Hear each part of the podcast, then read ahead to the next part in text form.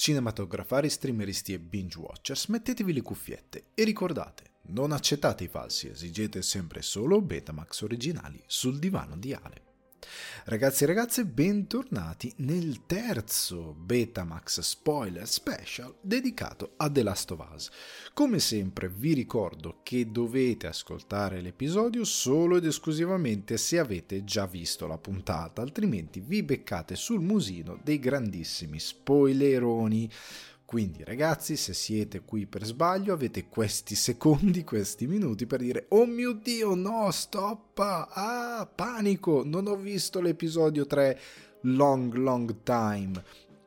Per la regia di Peter Hoare, la sceneggiatura di Craig Mazin e con l'aggiunta nel cast di Nick Offerman e Murray Bartlett a interpretare Bill e Frank ok? Siete scappati? Io spero siete scappati se non, abbia- se non avete visto l'episodio. Quindi entriamo nel mood, entriamo nel mondo di The Last of Us e parliamo di questo terzo meraviglioso episodio della durata di 72 straordinari minuti. Allora, partiamo dall'intro dell'episodio. Questa volta non c'è stata l'opening. Io ormai mi ero abituato ed ero lì, opening, e invece no anche perché drammaticamente dobbiamo riprendere, e così fa l'episodio, dall'ultimo frame seco- con, con il quale ci ha lasciato la seconda puntata, ovvero la morte di Tess e Joel che se ne va da Ellie, va via quasi per la sua strada, si mette in cammino senza curarsi troppo di Ellie che rimane quasi da sola mentre sullo sfondo esplodono e bruciano gli infetti perché, come ci fa capire questo inizio episodio, Joel ancora ha grossi problemi ad accettare quello che è successo. Joel incolpa parzialmente Ellie per quello che è successo a Tess, come se la sua morte fosse responsabile, ma ancora una volta c'è una meccanica straordinaria, perché ancora una volta c'è una figura femminile, una donna,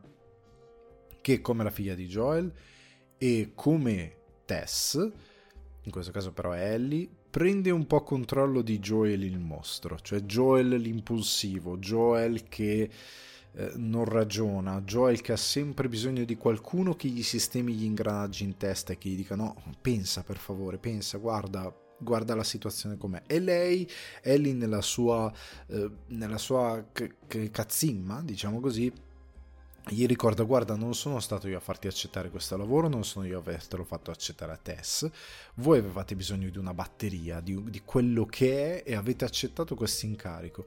Sono devastata per quello che è successo a Tess ma non è colpa mia non puoi dare la colpa a me. È un, è un è sempre quel richiamo alla ragione che gli dava la figlia che lo teneva un po' in ordine, diceva papà questa cosa, papà la torta, papà fai questo, papà fai quel, perché Joel neanche a se stesso riesce a pensare, eh, pensa quasi di più a, al resto, a altri, a altri compiti la testa di Joel. E quando la testa parte va giù la catena è un animale pericoloso, come abbiamo già visto, ma soprattutto ha dei sentimenti molto forti. Joel ovviamente non farebbe mai del male a Ellie, come non l'avrebbe fatto a Tess, come non l'avrebbe fatto a sua figlia, però è un animale che ha dei sentimenti molto molto molto forti, diffida tantissimo del prossimo e in questo caso Ellie lo riporta un po' a terra e Joel si calma, capisce che ha ragione quella ragazzina tanto fuori di testa e tanto assurda. E loro si dirigono per strada verso il luogo verso casa di appunto Bill e, te, e Frank, scusate, che sono i due che devono andare a trovare come gli aveva detto Tess, devi portarla da Bill e Frank, sempre questo tema che rimane ben presente, e lungo la strada il rapporto si apre ancora, Ellie continua a mostrare il suo carattere, eh, l'aereo caduto, iniziano a parlare di tante cose che riguardano il mondo eh, passato, il mondo presente soprattutto vanno a recuperare in questo vecchio negozio delle, delle munizioni, delle cose che Joel aveva lasciato lungo la strada. Perché si capisce che quella strada, loro conoscendo Bill e Frank, probabilmente l'hanno fatta più volte, quindi lui ha nascosto della roba.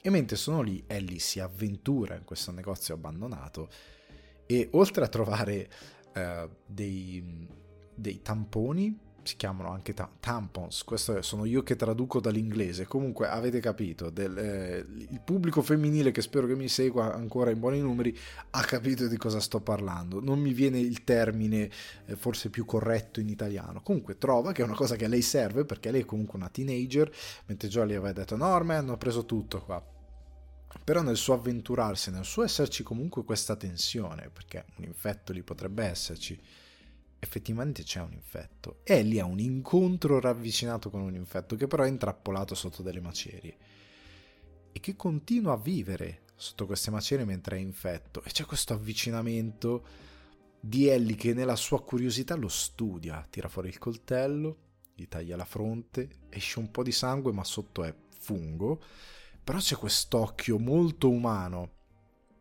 che sembra quasi chiedere forse una mia interpretazione ma è un occhio di una marionetta, perché il fungo è pur sempre una marionetta che dice uccidimi, fammi fuori. Ed è quello che Ellie fa con un po' tra rabbia e un po' tra la voglia di, di, di riuscire ad affrontare questa cosa nella quale lei è cresciuta ma della quale non sa effettivamente molto. Tra l'altro in questo frangente noi vediamo anche Ecco, è un incontro molto interessante, voglio chiosare questa cosa, non voglio andare in modo disordinato, è un incontro molto interessante, a me piace tanto perché appunto c'è questo desiderio di Ellie di affrontare gli infetti, di effettivamente avere una sua indipendenza e non di essere la persona da proteggere, ma più che altro la curiosità di scoprire questo mondo, perché continua a chiedere a Joel delle cose. E in tutto questo vediamo anche questo lato sempre infantile, sempre curioso, eh, di Ellie che trova quel cabinato di Mortal Kombat e dice no questo è bellissimo c'è quel personaggio che si toglie la maschera sotto i denti aguzzi. È quella parte di Ellie che nel videogioco è molto caratterizzata e c'è e vedo che anche qui nella serie la stanno portando a galla. E quindi spero che vedremo altri lati di questa personalità molto giocosa di Ellie che è pur sempre una ragazzina curiosa di un mondo perso che è il nostro mondo e che lei invece vuole approfondire perché non ne ha fatto parte, però tutti ne parlano. È una cosa che tutti desiderano, desiderano avere indietro, eh, mentre vivono quello che vivono. In tutto questo ho amato che Craig Mason, ancora una volta, senza sfruttare un opening, ma sfruttando il rapporto tra Ellie e Joel e la curiosità di Ellie, ha messo un attimino di lore del Cordyceps, perché poi ci serve appunto come grimaldello questa storia, nel senso che Ellie che ha studiato nelle scuole Fedra e che quindi viene raccontato un po' quello che conviene ai militari anche per indottrinare un certo tipo di, di, di soldati, si fa una domanda che solitamente nei post apocalittici, soprattutto quando ci sono infetti o zombie, è un po' la domanda: è nato prima l'uovo o la gallina? Cioè, il primo che ha morso chi? Perché anche nel prim- nell'episodio precedente la studiosa perché dice di bombardare? Perché è una domanda alla quale effettivamente non puoi rispondere, non puoi sapere neanche qual è stata l'origine dell'infezione, ma soprattutto c'è un essere umano che morde. Cioè, sì, ma come si è infettato l'essere umano? Cioè, c'è comunque un, manca un anello di congiunzione tra come è arrivata l'infezione. E ricordiamoci che in quell'episodio la studiosa parlava di un'impiegata, quella che loro portano e che lei analizza, che lavorava in un deposito di grano fuori città, quindi grano, farina, roba comunque a contatto col cibo. E qua c'è la teoria che Joel spiega a Ellie dicendo guarda, non lo sappiamo davvero. Quello che si è detto detto riguardo l'esplosione di questa pandemia, perché giustamente Ellie dice com'è possibile che si passa da 0 a 100? Cioè il giorno prima il mondo è normale, ti alzi la mattina che il mondo è normale e all'improvviso il mondo è nel caos. Com'è possibile? Famoso anello di congiunzione. Manca qualcosa di estremamente logico per spiegare questa cosa. Che è una cosa che generalmente i film buttano sì una fialetta che cade, un virus, sì ho, cape- ho, capito questa cosa, però non c'è una vera spiegazione intelligente, soprattutto nel mondo di oggi. E in parte io credo che questa cosa sia stata... a livello di scrittura l'abbiano un po' imparata dal Covid, perché in un mondo così interconnesso la spiegazione che viene data da Joel è il Cordyceps si è evoluto, prima puntata, quello che ci veniva detto, probabilmente ha contaminato il cibo, quindi cibo che può contaminare è farina, grani, lavorazioni basilari che finiscono in molto cibo, la signora che lavorava nel deposito appunto di grano eccetera eccetera che probabilmente Sì, lei è stata morsa, ma qualcun altro che lavorava con lei magari invece semplicemente a contatto col cibo si è infettato e poi ha fatto quello che ha fatto. Quindi a contatto col cibo, il cordyceps entra nel cibo perché logicamente non ci può essere nessuno che morde, ok? E nessuno che morde fuori da quell'area dove il cordyceps ha potuto infettare il cibo, perché è un po' come la storia del Covid. C'è un cordyceps che si evolve, mostra segni di evoluzione, infetta del grano qualcosa in eh, appunto non mi ricordo il paese dove veniva, avveniva il secondo episodio. Come fa uno a New York, a Roma o quello che è a infettarsi?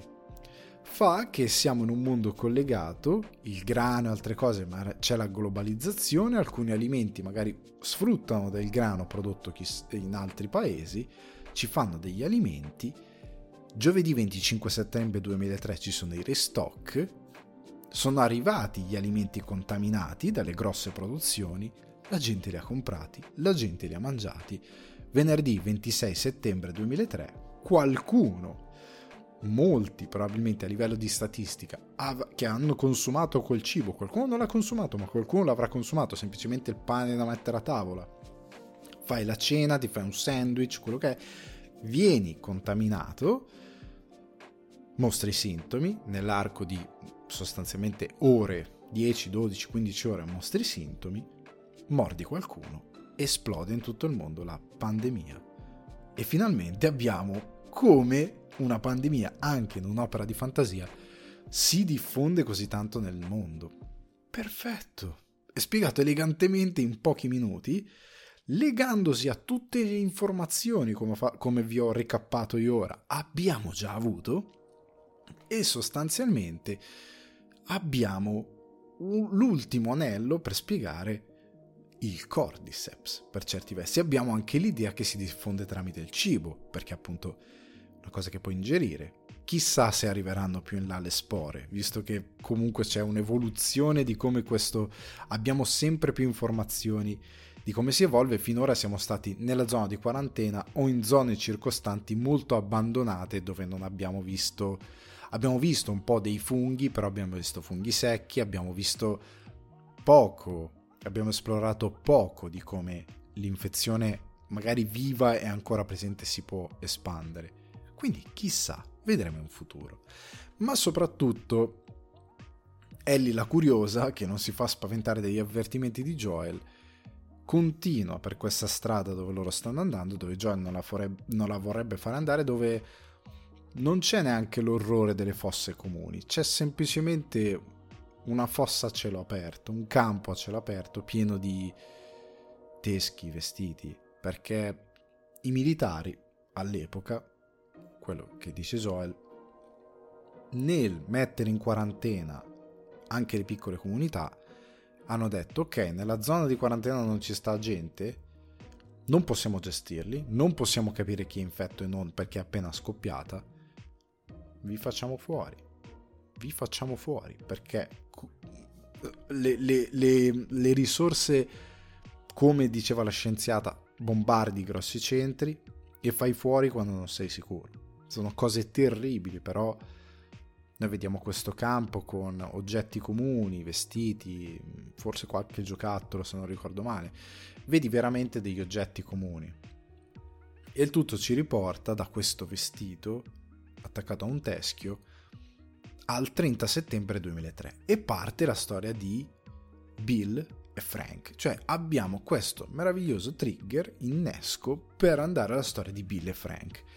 E qua comincia una parte straordinaria dell'episodio che dominerà tutto l'episodio, praticamente sono la parte finale, l'ultimo atto dell'episodio dove abbiamo di nuovo Joel e Nelly e ora ci, ci arriveremo. La struttura dell'episodio io l'ho amata personalmente perché ci riporta al 30 settembre 2003 per presentarci Bill. E chi è Bill nel 2003? È un cospirazionista, uno che ehm, è fuori di testa per quanto riguarda il poss- possedere armi, quanto riguarda la libertà, per quanto riguarda uno di quelli che negli Stati Uniti non si fida del governo perché il governo ha mentito per l'11 settembre, il governo è nazista, il governo eh, è, è, pericoloso e che ha nel suo basement il suo bunker con telecamere di sicurezza, un'infinità di armi come si può tranquillamente fare negli Stati Uniti e che è un uomo incredibilmente pieno di risorse, un sociopatico vero perché come scopriamo nell'episodio lui chiaramente odia la società, non, ne può, non, non, non, ci può stare in quella società e quindi è preparato alla fine di questa. Ed è la cosa che probabilmente anela di più, la desidera di più, anzi sicuramente desidera di più. E qua intuiamo che il personaggio verrà cambiato rispetto al videogioco, perché chi ha giocato il videogioco sa che noi incontriamo un Bill un po' simile a Joel, non così vecchio, ancora abbastanza giovane e gagliardo, che ha sì queste risorse, ma è molto più rozzo e molto più sta ancora combattendo con l'infezione, invece questo Bill si è isolato, ha usato tutte le sue conoscenze perché Bill è un matto, un complottista, ma un matto e un complottista intelligente e pieno di risorse. E quindi lui va a recintare, si fa la sua personale zona di quarantena con trappole, telecamere, espande la sua sorveglianza, le sue armi, eh, prepara un orto, prepara eh, un, un, cortile con animali da cortile che gli possono dare uova, mangiare. Lui è completamente preparato a poter sopravvivere da solo. Va a razziare il grosso centro commerciale che è stato abbandonato e che è lì vicino. Lui, prima ancora che esploda, che si arriva al momento in cui arrivano i razziatori, eccetera, eccetera, lui è già pronto e sa già cosa fare. E fa tutto prima ancora che il mondo esploda davvero nel caos irrimediabile. Sta esplodendo, ma lui è ancora già preparato per fare quel mestiere. Ed è incredibile. E a quel punto, in questo 2003, a un certo punto arriva Frank. Frank è un uomo normale, un uomo che riesce a scavalcare le difese di Bill, perché è più solare, emotivo, aperto, colto, è sostanzialmente Tess, quello che Tess è per Joel. Ecco, prima di andare avanti sotto questo punto di vista, ad esempio nel videogioco non abbiamo tutto questo approfondimento semplicemente perché il videogioco, essendo un intrattenimento videoludico, ave- cioè, non aveva lo spazio per poter raccontare tutta questa roba che qua viene raccontata in un episodio molto lungo. Anche perché nel videogioco devi risolvere il fatto che è un videogiocatore che vuole avere l'esperienza del videogioco e quindi avere delle parti ludiche. The Last of Us bilancia perfettamente narrazione e parti ludiche in modo tale da tenere il giocatore avvinto a quello che succede. Quindi questa parte non sarebbe mai potuta nascere all'interno del videogioco senza tediare enormemente il giocatore e fallire nell'intento di bilanciare molto bene videogame e gameplay.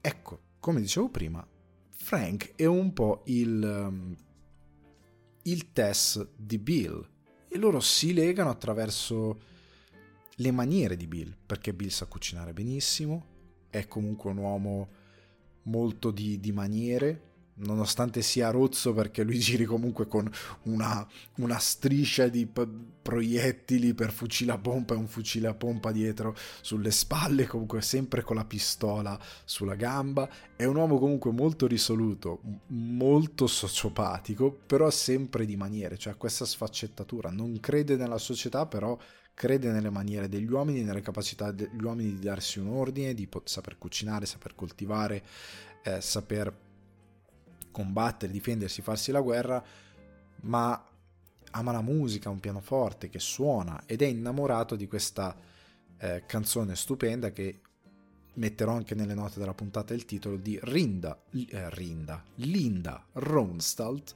Long Long Time, che dà appunto il, il, titolo all'episodio perché è centrale nel costruire appunto il rapporto tra Bill e Ted e nel dare un senso alla puntata. Tant'è che attraverso questa canzone loro legano, loro legano, Bill è un uomo omosessuale che non ha mai potuto esercitare la sua omosessualità, non ha mai avuto esperienze, nonostante lui lo sia. È una cosa anche molto dolce questa cosa come hanno loro il primo rapporto Bill e Frank, e Bill non ne ha mai avuto uno omosessuale, ha avuto rapporti eh, straight, quindi eh, etero, ma non ha mai avuto modo di provare eh, ad andare con un uomo. E c'è questo enorme avvicinamento con Bill che è, eh, Frank, scusate, che è incredibilmente dolce, è incredibilmente si prende davvero cura di quest'uomo, lo calma, lo gestisce, eh, lo ama davvero, è molto chiaro che riesce a come una cipolla togliere tutti gli strati ecco andando a un altro grande sceneggiatore Ryan Johnson è una glass onion Bill per Frank per tutti gli altri no perché per, Frank, per tutti gli altri probabilmente Bill è un rozzo violento che non si fida di nessuno e che ti spara se non si fida di te è quello lì non hanno neanche l'idea che lui abbia delle maniere, che sappia cucinare. Per Frank la cosa è diversa. Si fida quasi subito di lui perché riesce a leggerlo. E dicevo, come Tess, qua facciamo un salto al 2010, sa tenere a bada il mostro e ha delle qualità molto ben precise anche lo stesso Frank. Tant'è che nel 2010 abbiamo come si sono conosciuti e incontrati Joel e Tess, grazie, Joel e Bill, scusate, ovvero grazie a Frank e Tess che comunicando via radio, cercando altri, perché sono i due che hanno speranza, perché appunto Frank è di luce, ha speranza, crede nelle possibilità, come Tess crede nella cura, crede, mentre Joel è riluttante verso la cura, verso l'idea che Ellie sia davvero qualcosa che possa risolvere le cose, Tess è quella più di luce. E la stessa cosa qui, Frank e Tess sono straordinariamente due facce della... Eh, no, sono entrambi il perfetto co- eh, opposto corrispettivo di quello che sono i loro compagni. Sono perfettamente complementari e loro si sono trovati, sono questa coppia che funzionano, tanto quanto Joel e Bill vanno perfettamente d'accordo perché nessuno si fida, Bill sta con la pistola a tavola, eh, non vuole che gli altri vadano in casa, eh, però riesce a trovare un'intesa con eh, con Joel perché si riconoscono. Sono due animali della stessa razza, sono due persone che fanno molto risolute, che fanno quello che devono perché si rendono conto che il loro ruolo è insostituibile. Nel senso che questo episodio, questa narrazione ti fa capire che Joel come Bill non sono da demonizzare, nel senso che io anche li chiamo mostri perché hanno questa... però sono dei mostri necessari, nel senso che non sono disumani come uno che su ordine spara a una bambina senza nessuna ragione. Non sono dei mostri che applicano violenza di ogni tipo semplicemente perché possono. Sono dei mostri che si prendono cura degli altri. Joel viveva in questo futuro, vive in questo futuro per Tess, per prendersi cura di lei, per trovare, è, è il suo scopo, come per Bill, il suo scopo diventa Frank e non più solo la sopravvivenza. Quindi loro si trovano perfettamente in sintonia, ma in questo incontro del 2010, lungo questa storia d'amore meravigliosa che si dipana dal 2003 al 2023, noi scopriamo che Frank e Tess sono anche quelli che ideano il sistema di canzoni per comunicare in codice, perché dicono qualcuno ci potrebbe ascoltare. E nel costruire questo rapporto tra di loro, di collaborazione, loro dalle, dalla zona di quarantena che gli portano roba e loro dalla loro eh, isola felice che danno roba loro, possono collaborare e costruiscono un rapporto. Saltiamo al 2013. Al 2013, anzi, in cui ecco si manifesta una cosa che nel 2010 Joel, in quanto uomo particolarmente pra- pragmatico e come Bill poco fiducioso del mondo, dice a Frank, ovvero aspettati dei razziatori. Ok, qualcuno che un giorno arriverà, supererà le trappole, riuscirà a entrare, verranno di notte, quando voi dormite per togliervi tutto quello che avete, probabilmente per uccidervi. Questa cosa si verifica nel 2013 e si verifica perché qua andiamo di tre anni in tre anni più o meno. Ehm, si verifica perché prima c'è anche, cioè 2003 è come presentano Bill, 2007 prima non ero stato chiaro su questo punto di vista, è l'inizio della storia d'amore tra Frank e Bill, quindi a pandemia bella che è iniziata. 2010 arriviamo a Joel e Tess, 2013 arriviamo all'avverarsi della profezia di Joel, che però ci ricorda anche una cosa insieme al passaggio del 2010, come l'amore ci dà dei punti deboli, perché questa, come dicevo nell'episodio 2, mi pare, citando le parole di Craig Mason e Neil Druckmann, nella costruzione della loro show Bible, questa è una storia d'amore, sull'amore e l'amore ha tante diramazioni. L'amore ci rende pericolosi perché vogliamo esercitare dei perché vogliamo, perché arriviamo a esercitare dei sentimenti molto molto atavici che sono dentro di noi, che sono primitivi e che nascono dalla voglia di proteggere qualcuno e quindi che ci rendono pericolosi, qui Joel e Bill, ma allo stesso tempo l'amore eh, ci rende un po' deboli perché ti, ti, cambia, ti dà una prospettiva diversa del mondo, ti intenerisce, eh, ti rende più esitante e soprattutto ti dà la paura, che è sempre quella che ti fa salire sentimenti atavici, ti rende pericoloso. Perché la paura è una cosa che non hai se sei da solo. Sei, se sei da solo, se badi a te stesso e non hai nessun altro, sei molto più invincibile. Questo lo possiamo notare tutti noi, anche senza andare a situazioni estreme come la fine del, della civiltà, ok?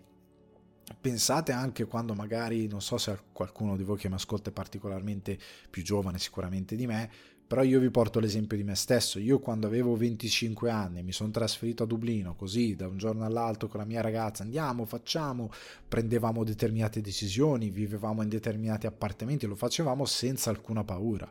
E lo facevamo senza alcuna paura perché sì, eravamo noi due insieme, però non avevamo un, un investimento eh, emotivo di una famiglia che aveva determinate ambizioni da dover curare. Eravamo due ragazzi che andavano all'avventura e come tanti ragazzi che ho visto anche da soli che vanno all'avventura ti rende praticamente invincibile perché sei convinto che non ha, tu non, non hai nessun problema, non hai nessun altro a cui badare. Crescendo, sposandomi e ora che ho un bambino ho un po' più paura di fare determinate cose perché ho delle responsabilità, perché ho qualcun altro verso il quale nutro dei sentimenti molto primitivi, come dice Craig Mason nella prima puntata del loro podcast dove parlano della genesi delle, di ogni episodio, sentimento primitivo verso, che, che, è quasi impossibile da spiegare, che è quello che ti suscita diventare genitore e che nasce da molte paure, molte, molte delle quali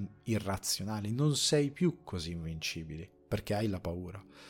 Ed è questo uno dei temi di questo frangente. E nel 2013 le fragilità di Bill, per quanto comunque motivato a prendere un fucile a pompa e sparare e per quanto le sue trappole siano super letali perché sono cannoni che abbrustoliscono persone e questi mentre bruciano lui comunque continua a sparare addosso ai suoi aggressori, lo rendono molto debole tant'è che lui è, agisce quasi in maniera folle, senza ripararsi, cosa che probabilmente non avrebbe fatto da uomo più risoluto che era nel momento in cui era da solo. Sarebbe stato molto più quadrato, freddo e calcolatore in certe cose. Qua è quasi allo sbando, e tant'è che viene ferito.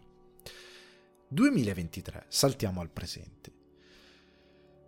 Eh, questo capitolo lo potrei chiamare quello del 2023 speranza, grazia, amore e bellezza alla fine del mondo perché qua abbiamo un Frank malato costretto alla sedia a rotelle, costretto a prendere determinati medicinali che non sappiamo neanche se effettivamente funzionino o meno. Viene accennato sul fatto che lui dice non funzionavano quando il mondo andava bene, figurati adesso, cioè quale terapia ci possa essere, perché qua Bill nella sua debolezza di uomo innamorato e che ormai ha passato più di vent'anni, innamo- circa vent'anni innamorato di una persona, ha la speranza, quella che prima che viene anche dalla paura di non voler perdere l'altra persona, può passare qualcuno, un medico, qualcuno che ti può aiutare. È chiaro che se non è passato in, oltre, in quasi vent'anni di relazione che avete, non passerà oggi.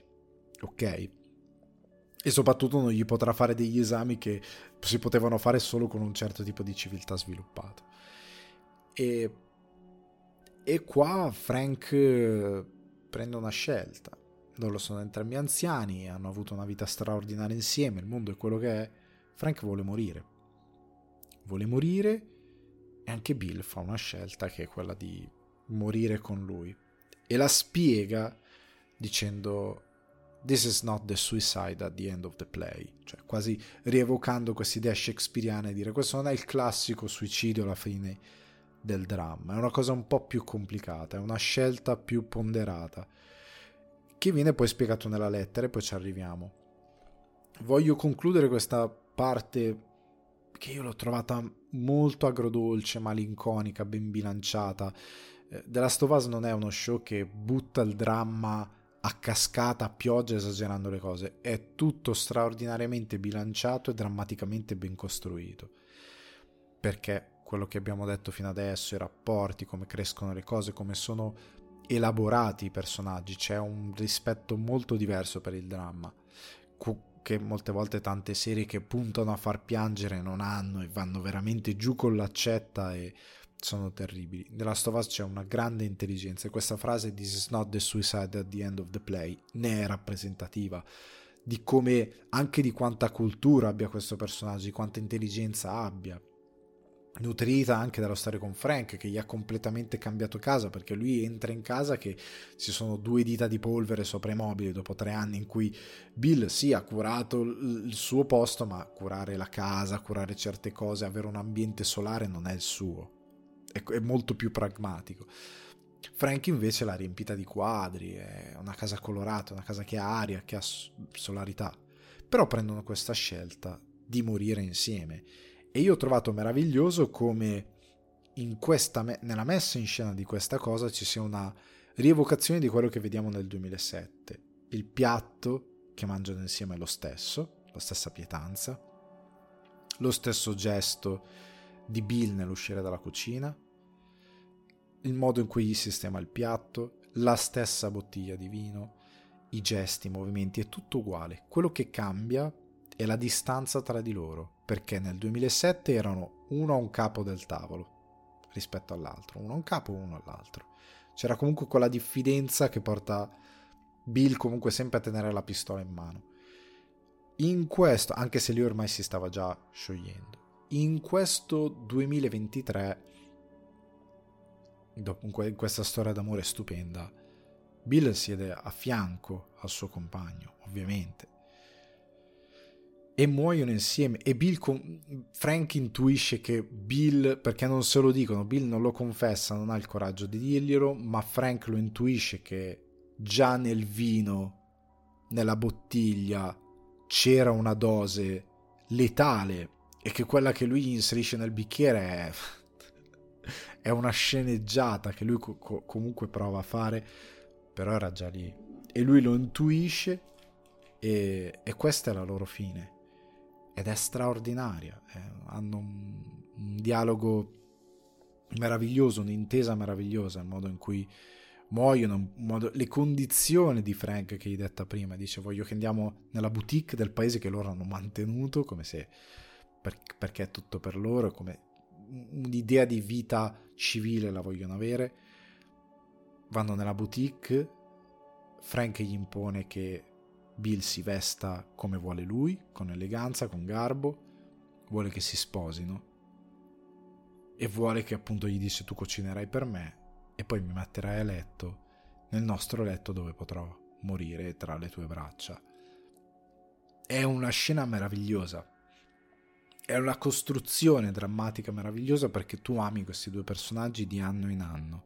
Li vedi crescere, li vedi il loro rapporto, eh, le loro mancanze, vedi un sacco di, di, di sfaccettature di questi due straordinari protagonisti. E poi arrivano Joel e Nelly. Siamo arrivati al 2023 e capiamo che siccome Frank e insieme a Tess hanno ideato quel messaggio radio, capiamo che quella canzone dei Depeche Mode, Never Let Me Down Again, degli anni 80, quindi segnale di pericolo che qualcosa va male, era l'annuncio che per Bill e Frank qualcosa stava andando male e che quindi loro l'avrebbero dovuto sapere. Quindi assume un duplice significato, qualcosa sta andando male e noi pensavamo per i nostri protagonisti invece era per Bill e Frank, qualcosa stava andando giù per le scale. Ma c'è un'altra canzone che è quella di Linda Ronstadt, che è Long Long Time. Ed è una canzone d'amore, una canzone di speranza, una canzone di qualcuno che è solo, che finalmente trova qualcun altro. E che ritorna perché quando arrivano Joel e Nelly, se nel videogioco, appunto perché era tutto diverso, un Bill mantenuto più giovane, c'era un accenno alla sua omosessualità, c'era un accenno al suo rapporto con Frank, a quello che era successo a Frank. Qua invece Ellie non l'incontra mai, ma trova la lettera.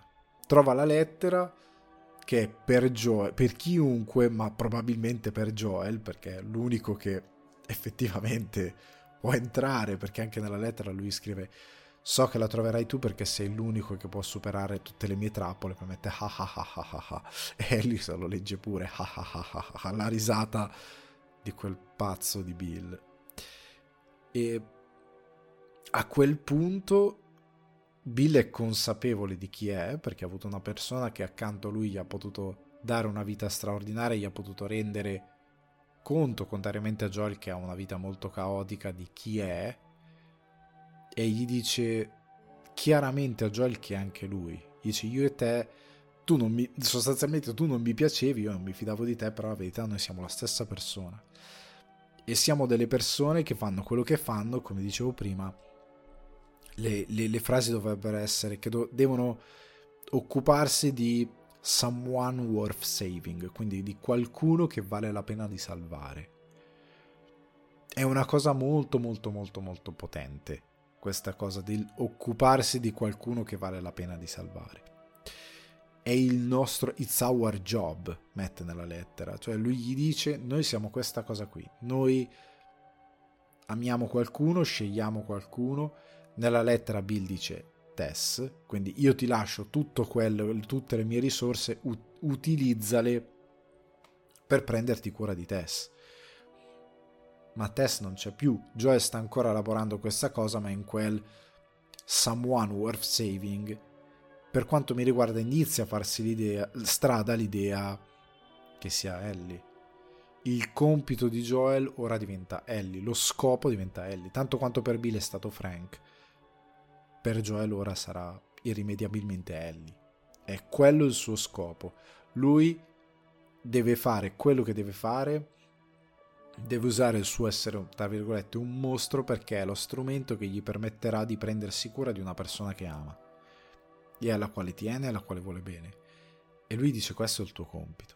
Tant'è che i due poi si sistemano, si lavano, eccetera, eccetera, prendono le armi, Ellie prende una pistola, finalmente dopo averla chiesta tantissimo a Joel perché frugando in giro, perché questo è lei quello che fa, perché esercita la sua curiosità, trova una pistola che si mette nello zaino, che è una cosa che poi tornerà, sarà molto importante, Joel non ne sa nulla, ovviamente, però partono e Joel mette delle regole di base mette delle regole di base, il loro rapporto cambia un pochettino, ci anticipa che sta andando a cercare Tommy, il fratello, quindi che era una luce e probabilmente sa dove sono altre luci o qualcuno che ha gli strumenti per aiutare Ellie o per comunque esaminare Ellie, quindi abbiamo un nuovo scopo, ma soprattutto Billy gli ha lasciato il famoso eh, camioncino, truck, con la batteria, ok? E quindi ci può essere finalmente una nuova fase. E Ellie nel suo frugare come al solito trova una cassetta e nella cassetta c'è inizialmente Joel dice no non metterla Ellie per favore Ellie Ellie. Qua inizia una cosa di Joel che inizia a dire Ellie? Ogni volta che si allontana Ellie?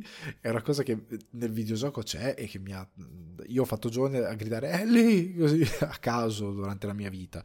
È una cosa che stanno inserendo anche nel, eh, nel, nella serie. Comunque più con moderatezza però c'è. Comunque sta di fatto che Ellie mette questa cassetta è una cassetta di Linda Ronstad e c'è Long Long Time. E qua c'è la conferma che c'è un, un nuovo tipo di amore, questa volta paterno, padre verso figlia, però questa canzone legherà sembra dire ok, quella canzone ha legato Bill e Frank, questa canzone è anche per questi due personaggi. Ed è una cosa molto ingegnosa, ed è come ingegnosa l'idea di inquadrare la macchina, l'auto che se ne va al tramonto, eh, utilizzando questa finestra, il frame della finestra, che è una cosa che in cinema si fa, però quel frame della finestra è molto importante perché è una cosa che nel, nel mood, nella lore, nella storia della Stovase è un, molto fondamentale, è una cosa che tornerà più avanti, considerando che hanno confermato che ci sarà una stagione 2 che sarà tratta dalla part 2 di The Last of Us.